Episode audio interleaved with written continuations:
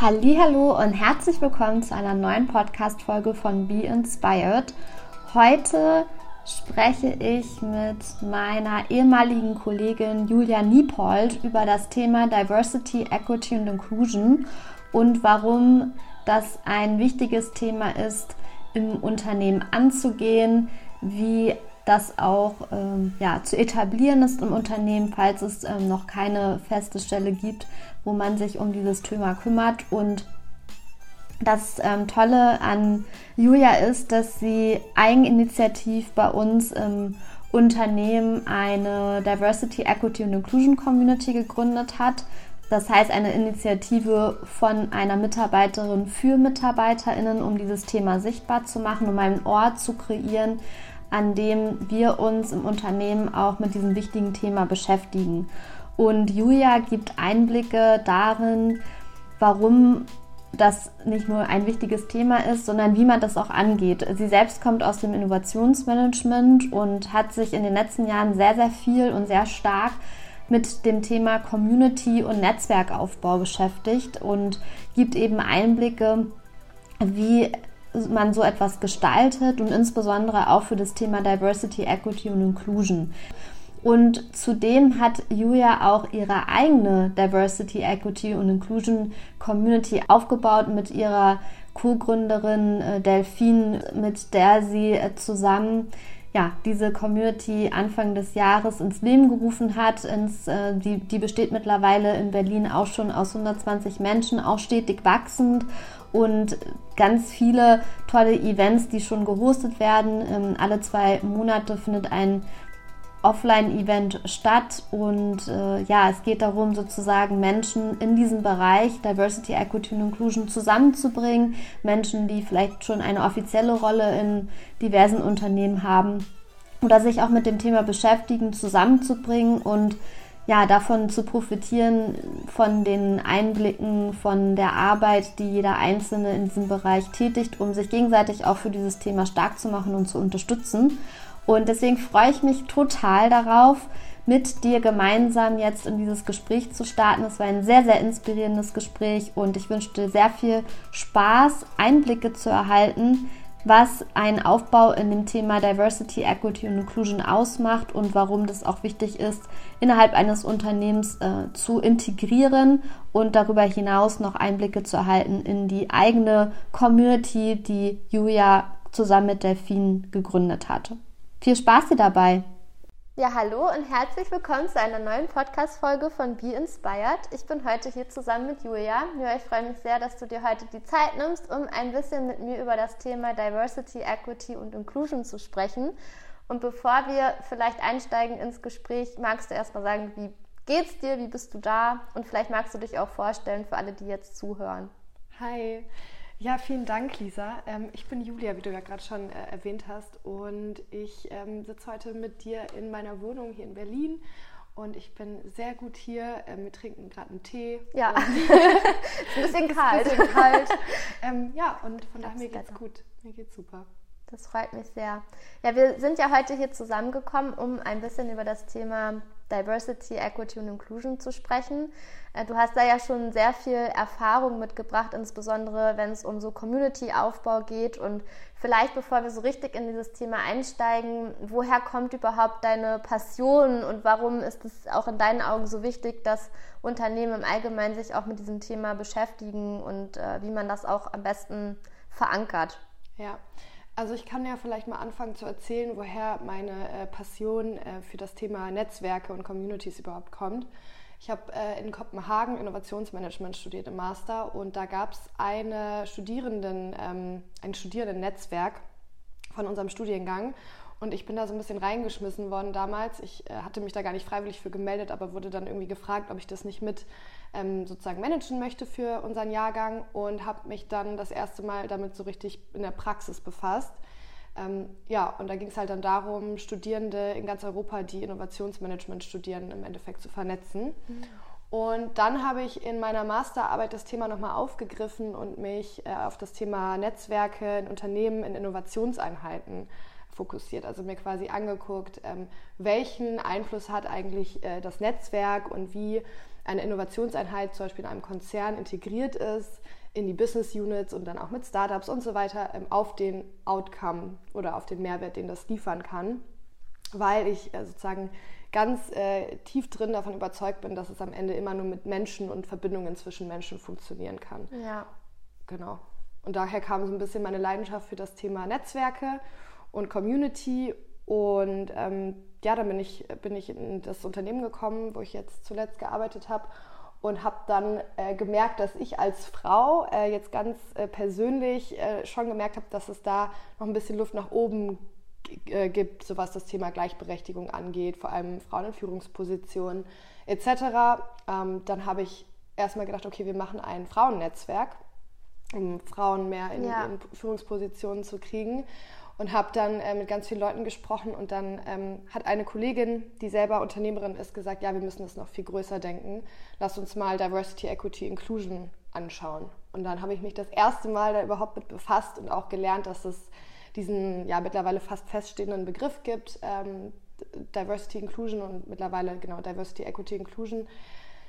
Äh, bedeutet eben Vielfalt, Gleichstellung und Inklusion.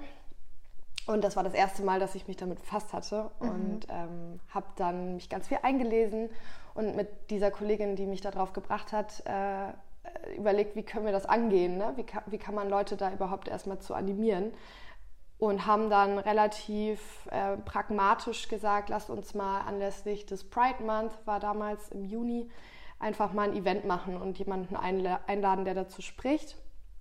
Und das haben wir dann gemacht und haben einfach äh, intern in unseren Kanälen, äh, Intranet etc. haben wir dann einfach dazu aufgerufen, hey, kommt doch zu unserem ja, Remote-Event.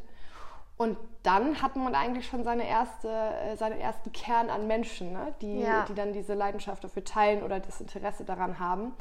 Und das wäre auch sozusagen mein erstes wichtiges Learning. Ähm, einfach mal ein erstes Event machen und gucken, wer kommt. Und dann hast du ganz schnell so eine Art Zielgruppe identifiziert. Das klingt jetzt irgendwie alles so äh, vermarktungsmäßig, aber ja, im Endeffekt äh, muss man ja auch so ein bisschen so denken.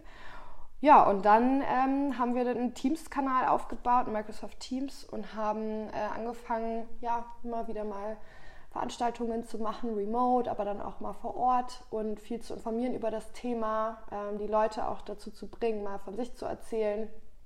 Ähm, ja, und ich glaube, das äh, ist sozusagen für den Start von der Community schon ja, das Wichtigste, was ich so gelernt habe. Mhm.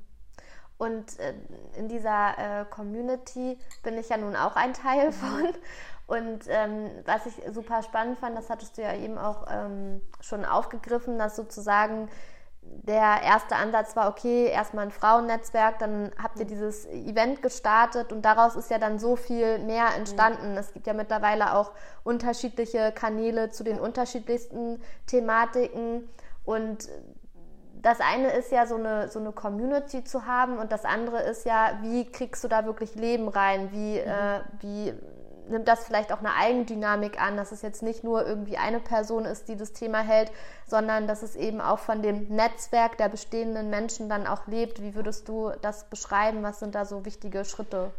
Ähm, ja, gute, gute Frage. Und da würde ich direkt auch nochmal Corona ins Spiel bringen. Ich bin nämlich sehr stark davon überzeugt, dass gerade bei solchen Themen, die auch ein Vertrauen erfordern zwischen den Menschen, weil das sind eben auch teilweise sensible Themen. Ne? Also es gibt zwar einen Kanal zum Thema LGBTQAI, aber der wird halt nicht wirklich genutzt, weil gerade in einem großen Unternehmen bedeutet das ja, dass sich eine Person outen müsste, ja, um, um über dieses Thema zu sprechen. Und da sind wir nämlich eben schon bei dem Thema Vertrauen und äh, da kommt auch nochmal so ein bisschen die die Netzwerktheorie zum Tragen und was macht es eigentlich aus, dass sich äh, Vertrauen zwischen Menschen bildet.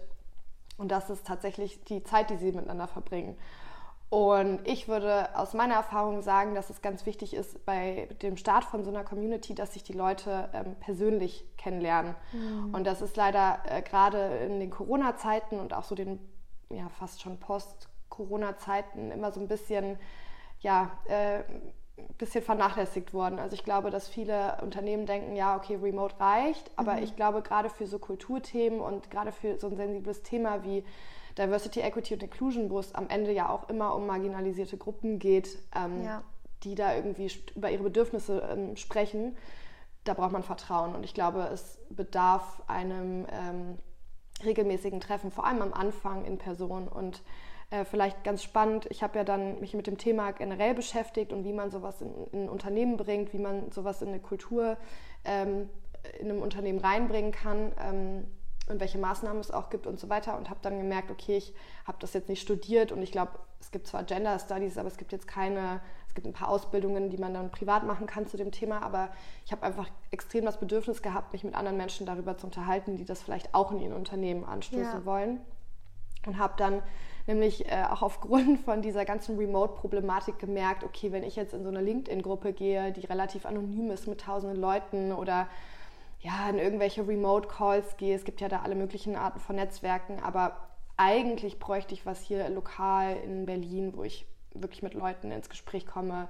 wo man sich mhm. mal hinsetzt und sich in die Augen guckt und darüber redet und sich eben ja so eine Art Vertrauen dann auch entwickelt. Und da habe ich dann angefangen, äh, mir Gedanken darüber zu machen und habe dann Anfang des Jahres eine Community in Berlin, äh, so ein Meet Meetup-Format alle zwei Monate gegründet, für Menschen, die in dem Bereich arbeiten, also Diversity, Equity, Inclusion, also entweder wirklich in ihrem Unternehmen eine Rolle haben ähm, oder einfach das Thema wichtig finden und jetzt vielleicht noch keine offizielle Rolle haben, aber so eine Art Advocates sind dafür ja. oder eben Berater oder Beraterinnen sind in dem Bereich. Und genau, da haben wir jetzt über 120 Leute in unserem E-Mail-Verteiler und machen jetzt alle zwei Monate ähm, mit ja, meiner Mitgründerin davon, Delphine heißt sie, Französin, äh, machen wir das jetzt relativ erfolgreich. Ähm, da kommen immer so zwischen 30 und 40 Leute zu den Meetups.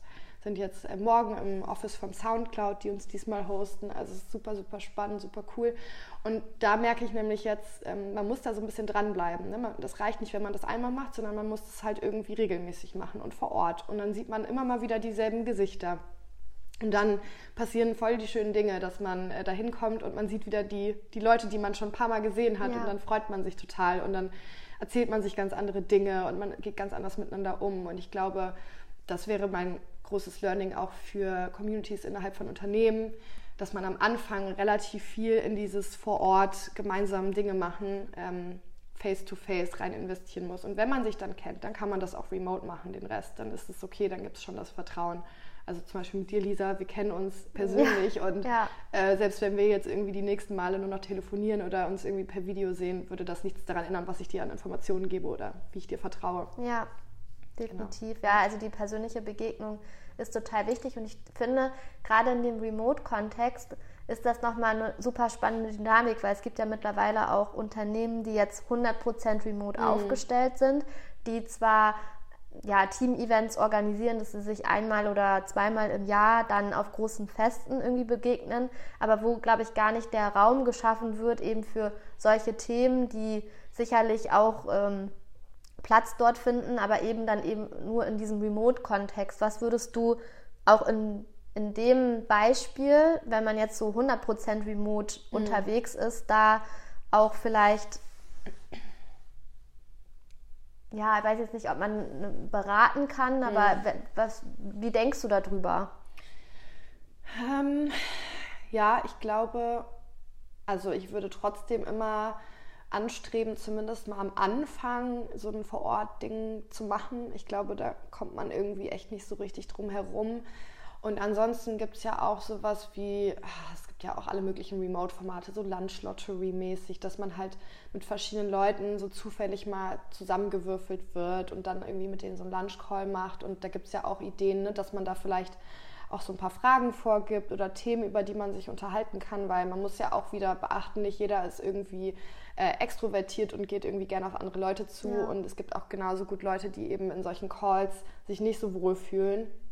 Und gerade bei so einem Thema, glaube ich, muss man muss man darauf eingehen, welche Bedürfnisse die Leute haben. Auf der anderen Seite äh, glaube ich, gerade auch für das Thema Community und wenn wir beim Thema Diversity, Equity, Inclusion sind, bietet natürlich Remote extrem viele Vorteile. Ne? Da gibt es vielleicht Leute mit Kindern, die ähm, haben halt keine Zeit, zu solchen Veranstaltungen am Abend zu kommen. Und das merke ich ja auch selber in der ähm, DI Advocates Berlin. Das ist sozusagen die Community, der Name von der Community, die ich da sozusagen parallel aufgezogen habe. Ähm, ja, natürlich, das ist immer einschränkend für gewisse Leute und das ist aber immer so und das ist total problematisch. Deswegen glaube ich, ist es ganz gut, wenn man da tatsächlich doch ein hybrides Format ab und zu mal findet. Also ne, nicht nur immer vor Ort, sondern auch andere Kanäle anbietet, wie per, weiß ich nicht, Slack oder du hast noch eine LinkedIn-Gruppe oder ne, dass sich die Leute trotzdem austauschen können und auf die anderen zugehen können.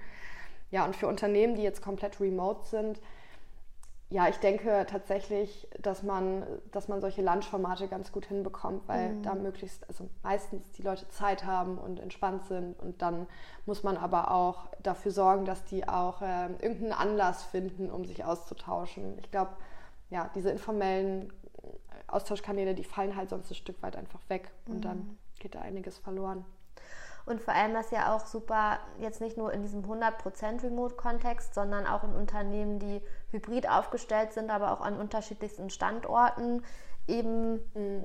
unterwegs sind, dass du natürlich auch in so einer Community Menschen aus aller Standorte mhm. irgendwie versammelst. Ja. Und da hat sich mir jetzt gerade so die Frage gestellt, okay, wenn man jetzt nicht nur auf Remote setzt, sondern auch Live-Veranstaltungen vor Ort hat, was könnte man dann als Community sozusagen noch entgegenbringen, dass zumindest mhm. die Menschen an den jeweiligen Standorten sich ja. vielleicht auch mehr vernetzen? So. Ja, also ich glaube, man könnte auf jeden Fall dafür sorgen, dass es vielleicht eine Person gibt, die pro Standort sich da so ein bisschen mit drum kümmert oder das dann ab und zu vielleicht Sachen initiiert. Es reicht ja schon so ein Afterwork äh, zu haben, mal hier und da. Ähm, ich glaube auch, dass man Leute, die einer Community angehören, immer gut abholt, indem man halt auch so ein paar ja, Goodies hat, wie zum Beispiel, ähm, wir hatten jetzt tatsächlich für den Diversity Day, den wir in der, im Konzern organisiert hatten, über die Community hatten wir irgendwie so ein paar Socken und noch eine Karte und so Kleinigkeiten. Ne? Ich glaube, ja. das freut die Leute schon und auch wenn die das so haptisch dann nach Hause geschickt bekommen, äh, sorgt das, glaube ich, dafür, dass man sich mehr damit identifiziert. Ich glaube auch, ein Logo ist was Schönes, irgendwie so eine, ja, so eine gemeinsame Identifikation mit, mit der Gruppe. Und ich denke aber schon, dass es vor Ort jemanden braucht, der dann an den mhm. einzelnen Standorten sich ein bisschen damit drum kümmert. Sonst versandet das irgendwann leider. Ja, und was würdest du sagen, was sind denn so die Maßnahmenpakete? Du hattest jetzt ähm, erwähnt mit dieser Community zu Diversity, mhm. Equity und Inclusion, ne? einfach mhm. mal machen und ausprobieren, mhm. um zu gucken, wer sind denn da schon die Menschen, die das interessiert, die das vielleicht auch bewegt, die ja. auch einen, einen, Beitrag dazu leisten möchten oder vielleicht selbst betroffen sind und bisher eben keine Plattform hatten, das auch anzusprechen. Und bis dann so eine Community auch an dem Status ist, wo sie jetzt zum Beispiel gerade äh, besteht, äh, mit sehr, sehr vielen Mitgliedern. Ähm, was sind dann so die, die konkreten Schritte und Maßnahmen, ähm, mhm. die du da eben abgeleitet, abgeleitet hast? Also für mich wäre eigentlich die erste wichtige Maßnahme äh, das Thema Daten und das äh, greifbarer zu machen, wer eigentlich welche Bedürfnisse hat. Und das ist auch ein super wichtiges Thema allgemein, glaube ich, sich damit zu befassen. Wenn man Maßnahmen ableitet, dann muss man ja messen, ob die Maßnahmen irgendwas gebracht haben. Ja. Und dafür muss man immer erstmal den Status quo kennen. Und das ist bei so einem Thema wie Diversity, Equity, Inclusion echt schwierig. Das war mir auch am Anfang gar nicht so bewusst. Ich habe mich dann irgendwann mal mit dem Thema ähm, Diversity Inclusion Survey befasst und ähm, was man da beachten muss. Und ich glaube, was viele Unternehmen denken, die machen dann irgendwie so ein ganz normales Kulturfeedback oder irgendwie einen Fragebogen so zur Zufriedenheit und dann gibt es da halt ein, zwei Fragen, ja. Und das ist meistens ja auch anonym, so ein, so ein Fragebogen. Ja. Und das große Problem, da habe ich vorher nicht drüber nachgedacht, aber von der Anonymität, wenn du halt nicht, also du hast keine demografischen Merkmale, du weißt nicht, ist es Mann, Frau, wie alt, wie lange schon im Unternehmen, ähm, Kinder ja, nein, Behinderung ja, nein, äh, vielleicht Re Religion oder sexuelle Orientierung, all, all solche Dinge.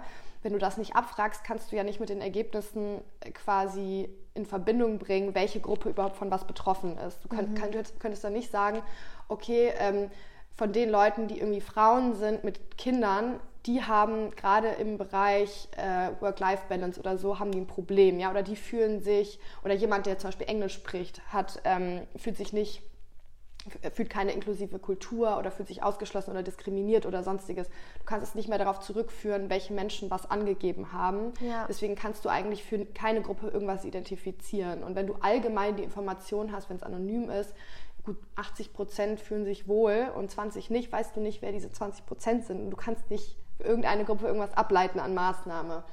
Und deswegen ist es ganz wichtig, dass es am Anfang das Commitment gibt von ähm, dem Führungsteam, dass man eben diese Umfragen macht. Und die sind natürlich freiwillig und meistens holt man sich dafür auch extern rein. Also es gibt extra Unternehmen, die dann diese äh, Fragebögen erstellen und die dann quasi diese Daten ähm, aufbewahren oder sozusagen ja, sicherstellen, dass es alles datenschutzmäßig auch äh, richtig abläuft. Und ähm, auch, dass, dass die Mitarbeitenden, die das dann ausfüllen, natürlich mehr Vertrauen haben, weil sie denken, okay, das macht jetzt nicht meine Firma, die hat nicht diese Daten, sondern das haben jetzt irgendwie, hat äh, ein Anbieter, der extra darauf spezialisiert ist. Und dann kann man von diesen Ergebnissen aus für bestimmte Gruppen Maßnahmen ableiten. Das könnte zum Beispiel sein, ähm, wir merken, dass die englischsprachigen Mitarbeitenden äh, sich nicht inkludiert fühlen, weil unsere Unternehmenssprache immer noch Deutsch ist. Ergo stellen wir jetzt erstmal alles um auf Englisch und dann auch noch Deutsch. Und das Wichtige ist nämlich auch bei solchen Fragebögen, dass man schon im Vorhinein sich darüber Gedanken macht, zu was man eigentlich bereit ist als Arbeitgeber. Also welche Maßnahmen sind wir bereit zu, umzusetzen. Also mal anderes Beispiel, ich ähm, frage irgendwie ab, ja, wie ist denn die, äh, die Bürotüren, ne? dass man die zum Beispiel auch als Rollstuhlfahrer oder Fahrerin ähm, benutzen kann. Ähm, so, sozusagen könnte eine Frage sein, fühlst du dich äh, oder hast du das Gefühl, dass, das, dass die Büroräume behindertengerecht sind oder fühlst, kannst du dich da frei bewegen? So, und wenn man aber nicht bereit ist, das zu ändern, dann macht es auch keinen Sinn, das zu fragen, weil ja. dann dann, ist, dann sorgt es da für sehr viel Unzufriedenheit und sehr viele Erwartungen. Und deswegen ist es ganz wichtig, dass sich eigentlich von Anfang an innerhalb von so einem ja, Fragebogen, äh, Befragungsprozess die, die Führungskräfte involvieren und auch Commitment geben von mhm. vornherein. Mhm. Ja. Und das wäre meine, meine erste Maßnahme eigentlich, um, um da erstmal überhaupt einen Überblick zu bekommen, wo stehen wir gerade eigentlich. Mhm. Ja. Und das heißt, inwiefern würdest du auch sagen, dass das, oder anders gefragt, das Thema Diversity, Equity und Inclusion hat ja auch einen sehr starken kulturellen mhm. Einfluss auf, ähm, wer sind wir als Arbeitgeber, was wollen wir auch fördern. Und ich meine jetzt in, in dem Sinne von der Community, die du initiiert hast, ist das ja auch aus Eigenmotivation entstanden, also sozusagen von einer Mitarbeiterin für andere MitarbeiterInnen. Wie würdest du das verorten, wenn man jetzt wirklich ähm, et so etwas verankern möchte über eine Community hinaus? Also was sind mhm. da für wichtige mhm. Schritte und warum ist das Thema auch wichtig ja. in einem kulturellen Kontext eines Unternehmens zu betrachten? Ja, eine super spannende Frage. Äh, die habe ich mich auch gefragt und ähm, ich fand das super spannend. Ich habe ähm, hab darüber gelesen, dass es im Endeffekt drei, drei Säulen gibt. Ähm, und neben dem internen, was wir gerade besprochen haben, gibt es eben auch noch den, ähm, den Arbeitsmarkt und den Absatzmarkt. Und da kommen wir nämlich in das ganze Thema, warum lohnt sich das eigentlich als Unternehmen, dieses Thema anzugehen. Und ich glaube, die wichtigste Erkenntnis war, man kann nicht ähm, eine diverse oder vielfältige Kunden, Kundinnengruppe ansprechen, wenn man das nicht intern auch abbildet. Also man muss eigentlich als Unternehmen intern mindestens so vielfältig aufgestellt sein wie seine Stakeholder. Das kann auch äh, Lieferanten ähm, oder ja, sonstige Geschäftspartner, Partnerinnen ähm, einschließen und natürlich vor allem die Kunden und Kundinnen. Und ich glaube, das ist nämlich ganz wichtig, dass man sich bewusst werden muss, wenn man, wenn man halt nicht intern zum Beispiel ja, genug Frauen hat, jetzt mal als ganz einfaches Beispiel, die in der Produktentwicklung involviert sind, dann dann kann es passieren, dass man auf einmal Produkte entwickelt, wo die Bedürfnisse von Frauen gar nicht mitgedacht werden. Mhm. So, und das war für mich eine ganz wichtige Erkenntnis. Und ich glaube, das sollte auch das Ziel sein von so einer Community, dass es eben nicht nur bei dieser Community bleibt, sondern dass sich das Thema ähm, Diversity, Equity, Inclusion in die, den gesamten, in die gesamte Unternehmensstrategie eigentlich ja, irgendwie integrieren lässt. Mhm. Und auch verankert. Ja, also. genau, absolut verankert. Ne? Und und da geht es auch wieder äh, ganz stark um das Thema, ähm, also neben, neben Absatzmarkt eben Arbeitsmarkt. Und ich glaube, dass es auch gerade in der Zukunft mit dem Fachkräftemangel und demografischem Wandel immer wichtiger wird, ähm, an die richtigen Talente zu kommen. Und die werden halt diese Dinge immer mehr fordern. Also ähm, wir hatten äh, einen Praktikanten bei uns, der hat tatsächlich bei seinem Bewerbungsgespräch gefragt, explizit, ob wir was für dieses Thema tun als Unternehmen. Und das mhm. War total spannend, weil das äh, ja jetzt gerade in der, in der Generation Z immer mehr ja. aufkommt. So für die ist es halt ganz klar, dass es da was geben muss und dass es ähm, dass Vielfalt gut ist und dass das gefördert werden muss und mhm. dass, es, dass es nicht ähm, zulässig ist, dass es irgendwie Diskriminierung oder Sexismus am Arbeitsplatz gibt. Und ich glaube, wenn Unternehmen langfristig wettbewerbsfähig bleiben wollen, dann müssen sie das eben auch erkennen und dafür sorgen, dass gewisse Mechanismen und Strukturen geschaffen werden, wo diese Dinge eben ja keine Chance haben, sich da irgendwie breit zu machen. Mhm.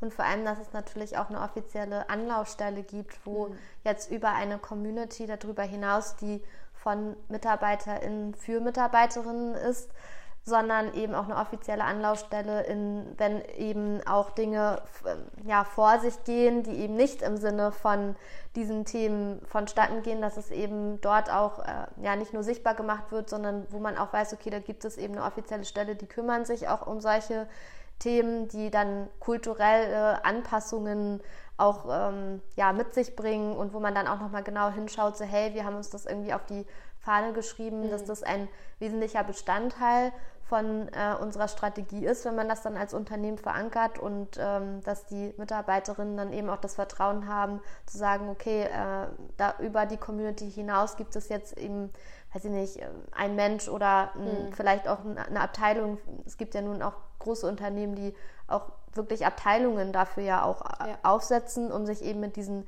ähm, Thematiken zu beschäftigen. Und es hat ja auch so viele Schnittstellen, jetzt nicht nur Produktentwicklung, wenn ich nur alleine an das Recruiting-Thema ähm, denke.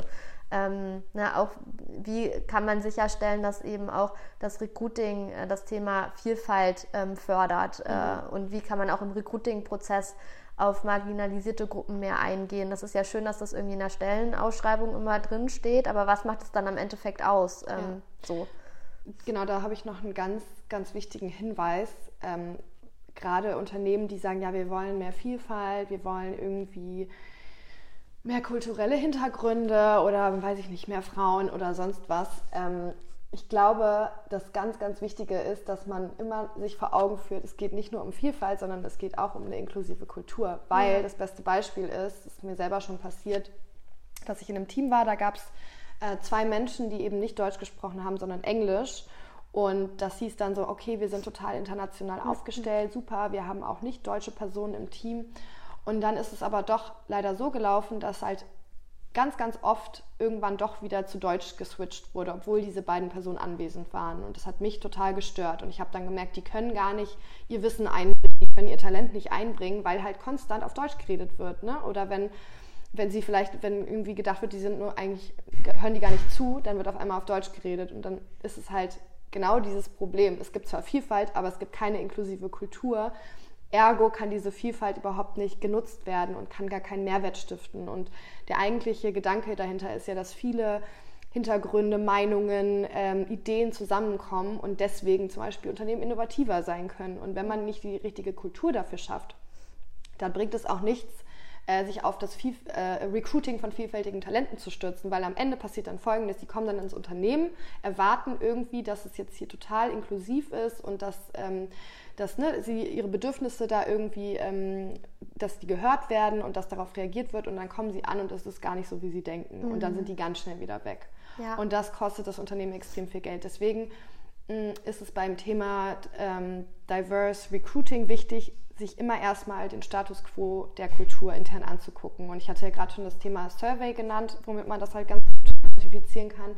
Man kann aber auch gerade über so eine Community, ähm, das wollte ich eben noch dazu sagen, mit Leuten ins Gespräch gehen ne? und vielleicht Fokusgruppen bilden ne? oder man spricht mal mit Leuten, die kommen gerade aus der Elternzeit und fragt mal, hey, wie hast du das erlebt? Was hast du dir vielleicht anders gewünscht? Was sind deine Herausforderungen? Das kann man mit ganz, ganz vielen Menschen machen und so ein, so ein Gefühl dafür bekommen. Und ich glaube, ja, dafür braucht es auf jeden Fall äh, Vertrauen, dass, dass die Leute das Gefühl haben, da sitzt eine Person, die meint es ernst und die ähm, hat jetzt nicht nur diese Rolle und steht da aber nicht hinter. Und ich glaube, mhm. das ist auch eine wichtige Sache bei bei Diversity, Equity und Inclusion allgemein, dass man da ja, Leute findet, die, die sich so ein bisschen das Vertrauen auch über eine Zeit erarbeiten. Also das war auf jeden Fall mein Gefühl. Mhm. Und da merkt man dann, okay, das ist so ein sensibles Thema und selbst wenn man da jetzt vielleicht irgendwo oft vielleicht äh, bei HR angesiedelt, ne, theoretisch jemanden hat, der da sich mit auseinandersetzen könnte, die Leute machen das aber nicht, weil die gehen dahin, wo sie Vertrauen haben und das ja. muss man halt aufbauen und das dauert. Ja. Mhm.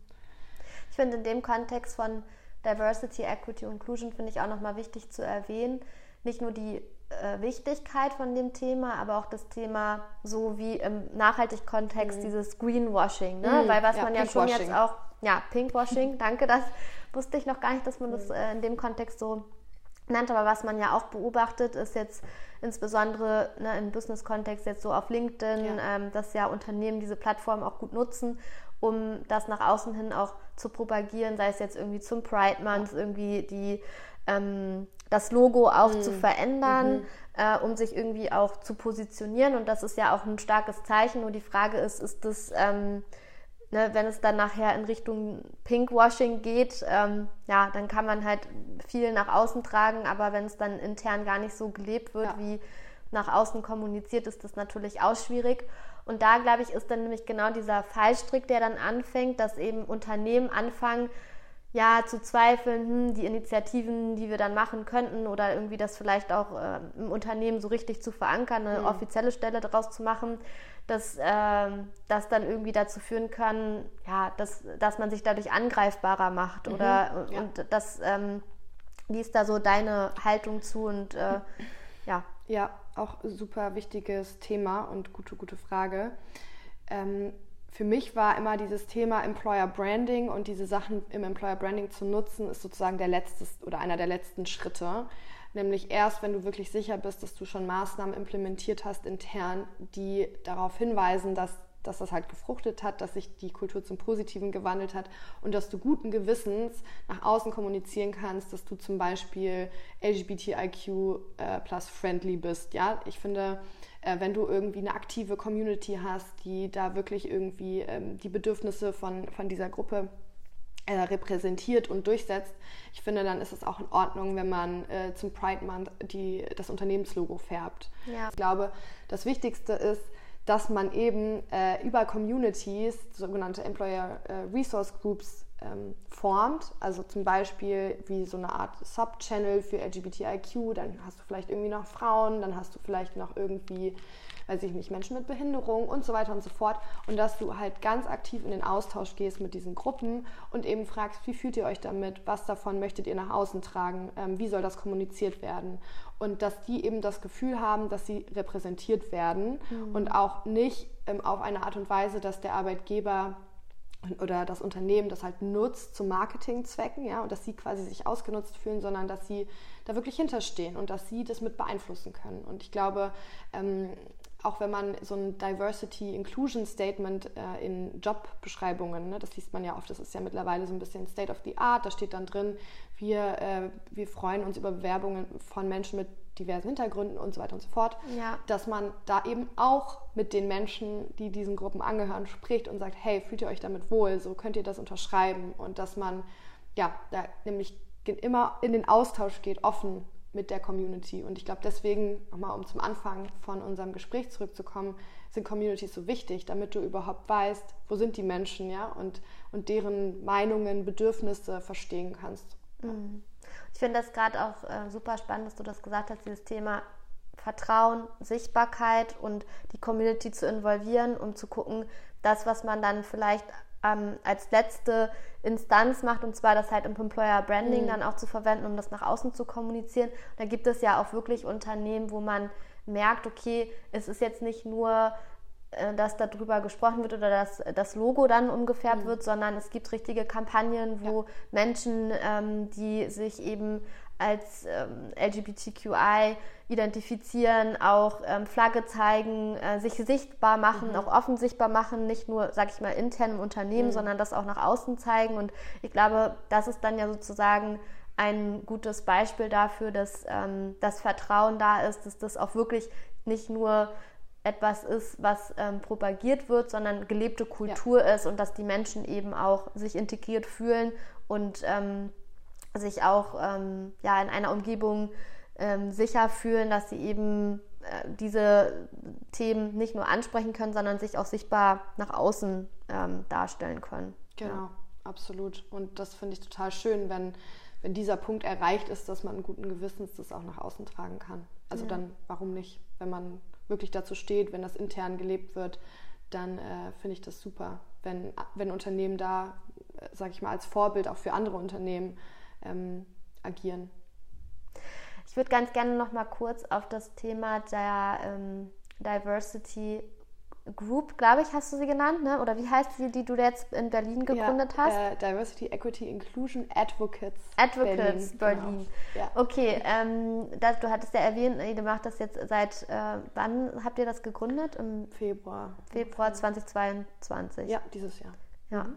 Das heißt, alle ähm, zwei Monate macht ihr so ein Event mhm. äh, und da sind jetzt um so um die 120 äh, Menschen, ähm, die so insgesamt jetzt schon in dieser Community sind ja. und so 30 bis 40 Leute. Wie kann ich mir das denn genau vorstellen? Also was sind so eure Themenfelder, mit ja. denen ihr, mit, über die ihr sprecht? Jetzt hattest du gesagt, ähm, das nächste Event wird gehostet von Soundcloud. Mhm. Also magst du da vielleicht nochmal ja. so Einblicke geben? Genau. Ähm, was hatten wir bisher für Themen? Also ich glaube, tatsächlich am Anfang ging es gerade ähm, erstmal darum, dass man sich so ein bisschen kennenlernt und auch Gefühl dafür kriegt, wer ist eigentlich hier drin, ne? welche Leute kommen da hin. Ähm, wir haben viele Leute, die in, in dem Bereich Beratung äh, arbeiten, weil das einfach ja, eben von vielen Unternehmen gerade aktiv verfolgt wird, das, ähm, das zu verbessern und es einfach immer mehr Leute gibt, die in dem Bereich dann auch beraten. Dann gibt es aber auch Leute, die eben eine Rolle haben und die EI-Manager, Managerinnen sind in ihren Unternehmen. Und es gibt eben Leute, so ein bisschen wie mich, die das einfach irgendwie versuchen zu fördern, die, ähm, die so ein bisschen Fürsprecher sind. Und ähm, das war so ein bisschen am Anfang, erstmal so die Community kennenlernen. Und dann haben wir einzelne Leute gefragt, ob sie nicht mal vorstellen wollen, was sie so machen. Mhm. Und dann ähm, wurde zum Beispiel die Strategie ähm, die eine, ein Mitglied bei uns in ihrem Unternehmen eben hat, vorgestellt von ihr. Ne? Dann äh, machen wir oft so kleinere Gruppen und diskutieren darüber oder teilen die Erfahrungen, die wir dann dazu gemacht haben.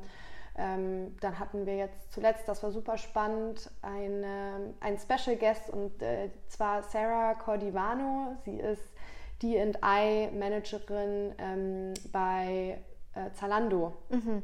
Und die ist so ein bisschen Koryphäe in dem Gebiet. Die hat jetzt nämlich ein Buch rausgebracht dazu. Ich habe schon sehr, sehr viel von ihr gelesen, nämlich auch dieses ganze Thema DI Survey. Sie ist nämlich äh, Data Scientist, deswegen hat sie sich da unglaublich okay. viel mit befasst und ich fand es super spannend. Mir hat es so viel gebracht. Und dann haben wir sie eben gefragt, ob sie nicht Lust hätte, ihr Buch bei uns zu präsentieren. Ne? Und dann haben wir äh, sie oder habe ich sie interviewt zu dem Buch und ja ihre wichtigen Learnings nochmal so abgegriffen für die Gruppe ja, und äh, deswegen, wir sind da super flexibel. Jetzt hatten wir ähm, Delphine, genau meine Mitgründerin und ich haben oft darüber gesprochen, wie geht man eigentlich im Arbeitsumfeld mit äh, Microaggression um, also oder Sexismus, Diskriminierung und dergleichen. Was sagt man in so einer Situation ganz konkret? Und deswegen, da haben wir jetzt schon lange drüber gesprochen, haben wir gesagt, dass wir beim nächsten Mal uns äh, dem Thema Sexismus im Arbeitsplatz oder am Arbeitsplatz widmen wollen. Und wir kombinieren das dann meistens und haben dann, ähm, ja, jetzt zum Beispiel in dem Fall äh, bei Soundcloud äh, den Abend. Und da wird dann Soundcloud vielleicht auch nochmal vorstellen, was sie so gerade äh, bei dem Thema machen und äh, welche Programme sie äh, zusammengestellt haben. Ich glaube, da geht es auch um Frau, mehr Frauenführungspositionen. Das ist ja in Deutschland so das gängige Thema aktuell. Ja, ähm, ja und dann, dann geht es eigentlich meistens darum, sich halt über so ein Thema auszutauschen, dann zu connecten und aber eigentlich dann auch danach so ins Gespräch zu kommen mit den einzelnen Leuten. Also es geht, es ist eher so ein Aufhänger, um sich auszutauschen, weil die Leute wissen unheimlich viel, aber die wissen halt nicht, wer was weiß. Mhm. Und deswegen glaube ich, ist bei einer Community das Wichtigste, dass man dann auch danach so ein bisschen Zeit hat, vielleicht bei einem Getränk irgendwie ins Gespräch zu kommen, sich nochmal über das Thema auszutauschen und darüber vernetzt. Ja. Okay.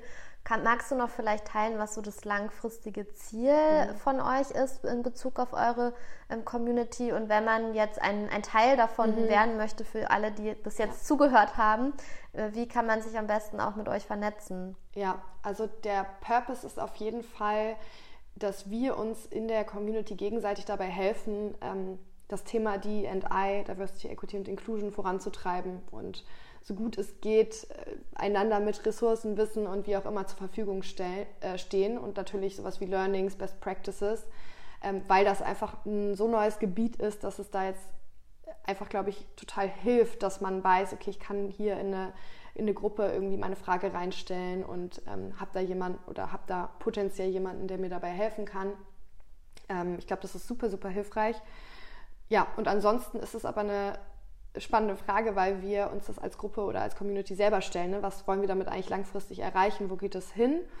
Und was Delphine und ich uns überlegt haben, wir wollen das in Co-Kreation machen. Das heißt, wir fragen die Gruppe, hey, was, was, wollen wir sein, wer wollen wir sein? Und wir sammeln dann Antworten und machen das gemeinsam. Ähm, das finde ich, find ich super schön und das ist nämlich auch ein ganz wichtiges Learning, bevor ich das vergesse.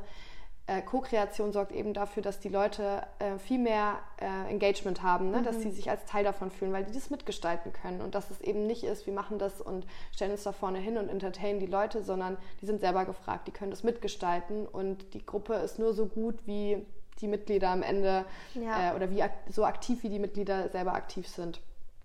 Genau, ja. Und deswegen, wir haben jetzt eine Webseite gebaut und es gibt jetzt eine LinkedIn-Seite und auch nochmal LinkedIn-Gruppe und auf unserer Webseite äh, di-advocates-berlin.org kann man sich auch für den Newsletter anmelden. Aber ihr findet also uns auch auf LinkedIn und darüber kann man dann auch auf die Webseite und sich anmelden und dann kriegt man auch alle Informationen. Ähm, wir haben auch noch einen Slack-Channel, und nach jeder Meetup gibt es eine Zusammenfassung. Das heißt, auch wenn man nicht dabei ist, kann man trotzdem sich durchlesen, was waren die Learnings, was haben wir gemacht ähm, und das sozusagen für sich selber einfach nochmal ja, durchlesen und lernen, hoffentlich. Ja. Mega gut. Du, ich fand jetzt eben gerade nochmal spannend, Co-Kreation, finde ich, hat ja auch wieder was viel mit nicht nur Engagement zu tun, sondern auch äh, eine Plattform geben, um wieder Vertrauen ja. auch zu fördern. Ne? Mhm. Also sind wir eben wieder bei dem Thema, wo wir angefangen haben. Ja, vielen Dank, Julia. Ich glaube, wir sind schon fast am Ende angekommen. Bei meinem Podcast frage ich immer am Ende jeden einzelnen Gast ähm, drei Fragen. Und zwar die erste Frage ist, äh, der Podcast heißt ja Be Inspired. Gibt es Menschen, die dich auf deinem bisherigen Lebensweg inspiriert haben, dich immer noch inspirieren, vielleicht auch Vorbilder, mhm. ähm, ja, die dich in deinem Alltag so begleiten? Ja, das ist tatsächlich Delphine, die äh, das mit mir gegründet hat, äh, weil ich habe sie interviewt für den International Women's Day und habe nur so ein bisschen von meiner Idee erzählt, dass ich da eigentlich vielleicht so eine Community aufbauen könnte. Und dann hat sie einfach gesagt, ja, komm, wir machen das. Einfach so. Und dann haben wir noch in diesem Termin haben wir ein Datum ausgewählt, ein Foto gemacht, Aufgaben verteilt und es war für mich total neu, dass man so sag ich mal, pragmatisch vorgehen kann und es einfach sozusagen in die Umsetzung bringt. Und da, das fand ich irgendwie so toll und es hat mich so inspiriert.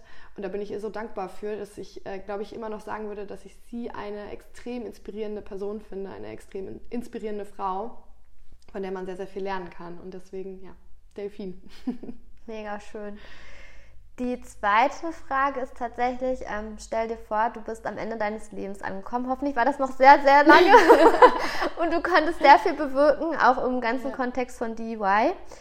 Und äh, ja, schaust so am Lebensende auf dein Leben zurück. Was ist etwas, das du auf gar keinen Fall bereuen möchtest, wenn du eben zurückblickst?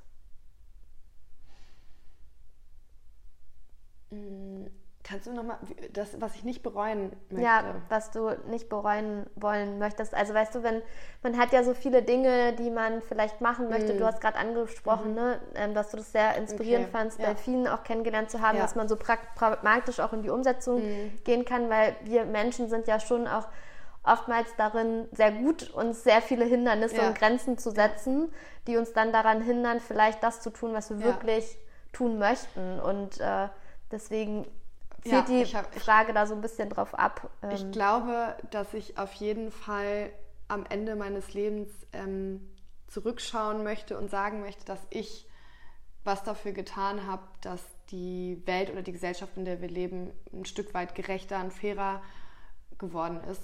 Und ich könnte mir gut vorstellen, dass ich da vielleicht auch ja sowas in die Richtung wie was Eigenes zu gründen und das ein bisschen besser zu machen. Ich glaube, das wäre schön. Das würde ich gerne tun. Das klingt sehr gut. Da bin ich sehr gespannt, ja. das weiter zu verfolgen.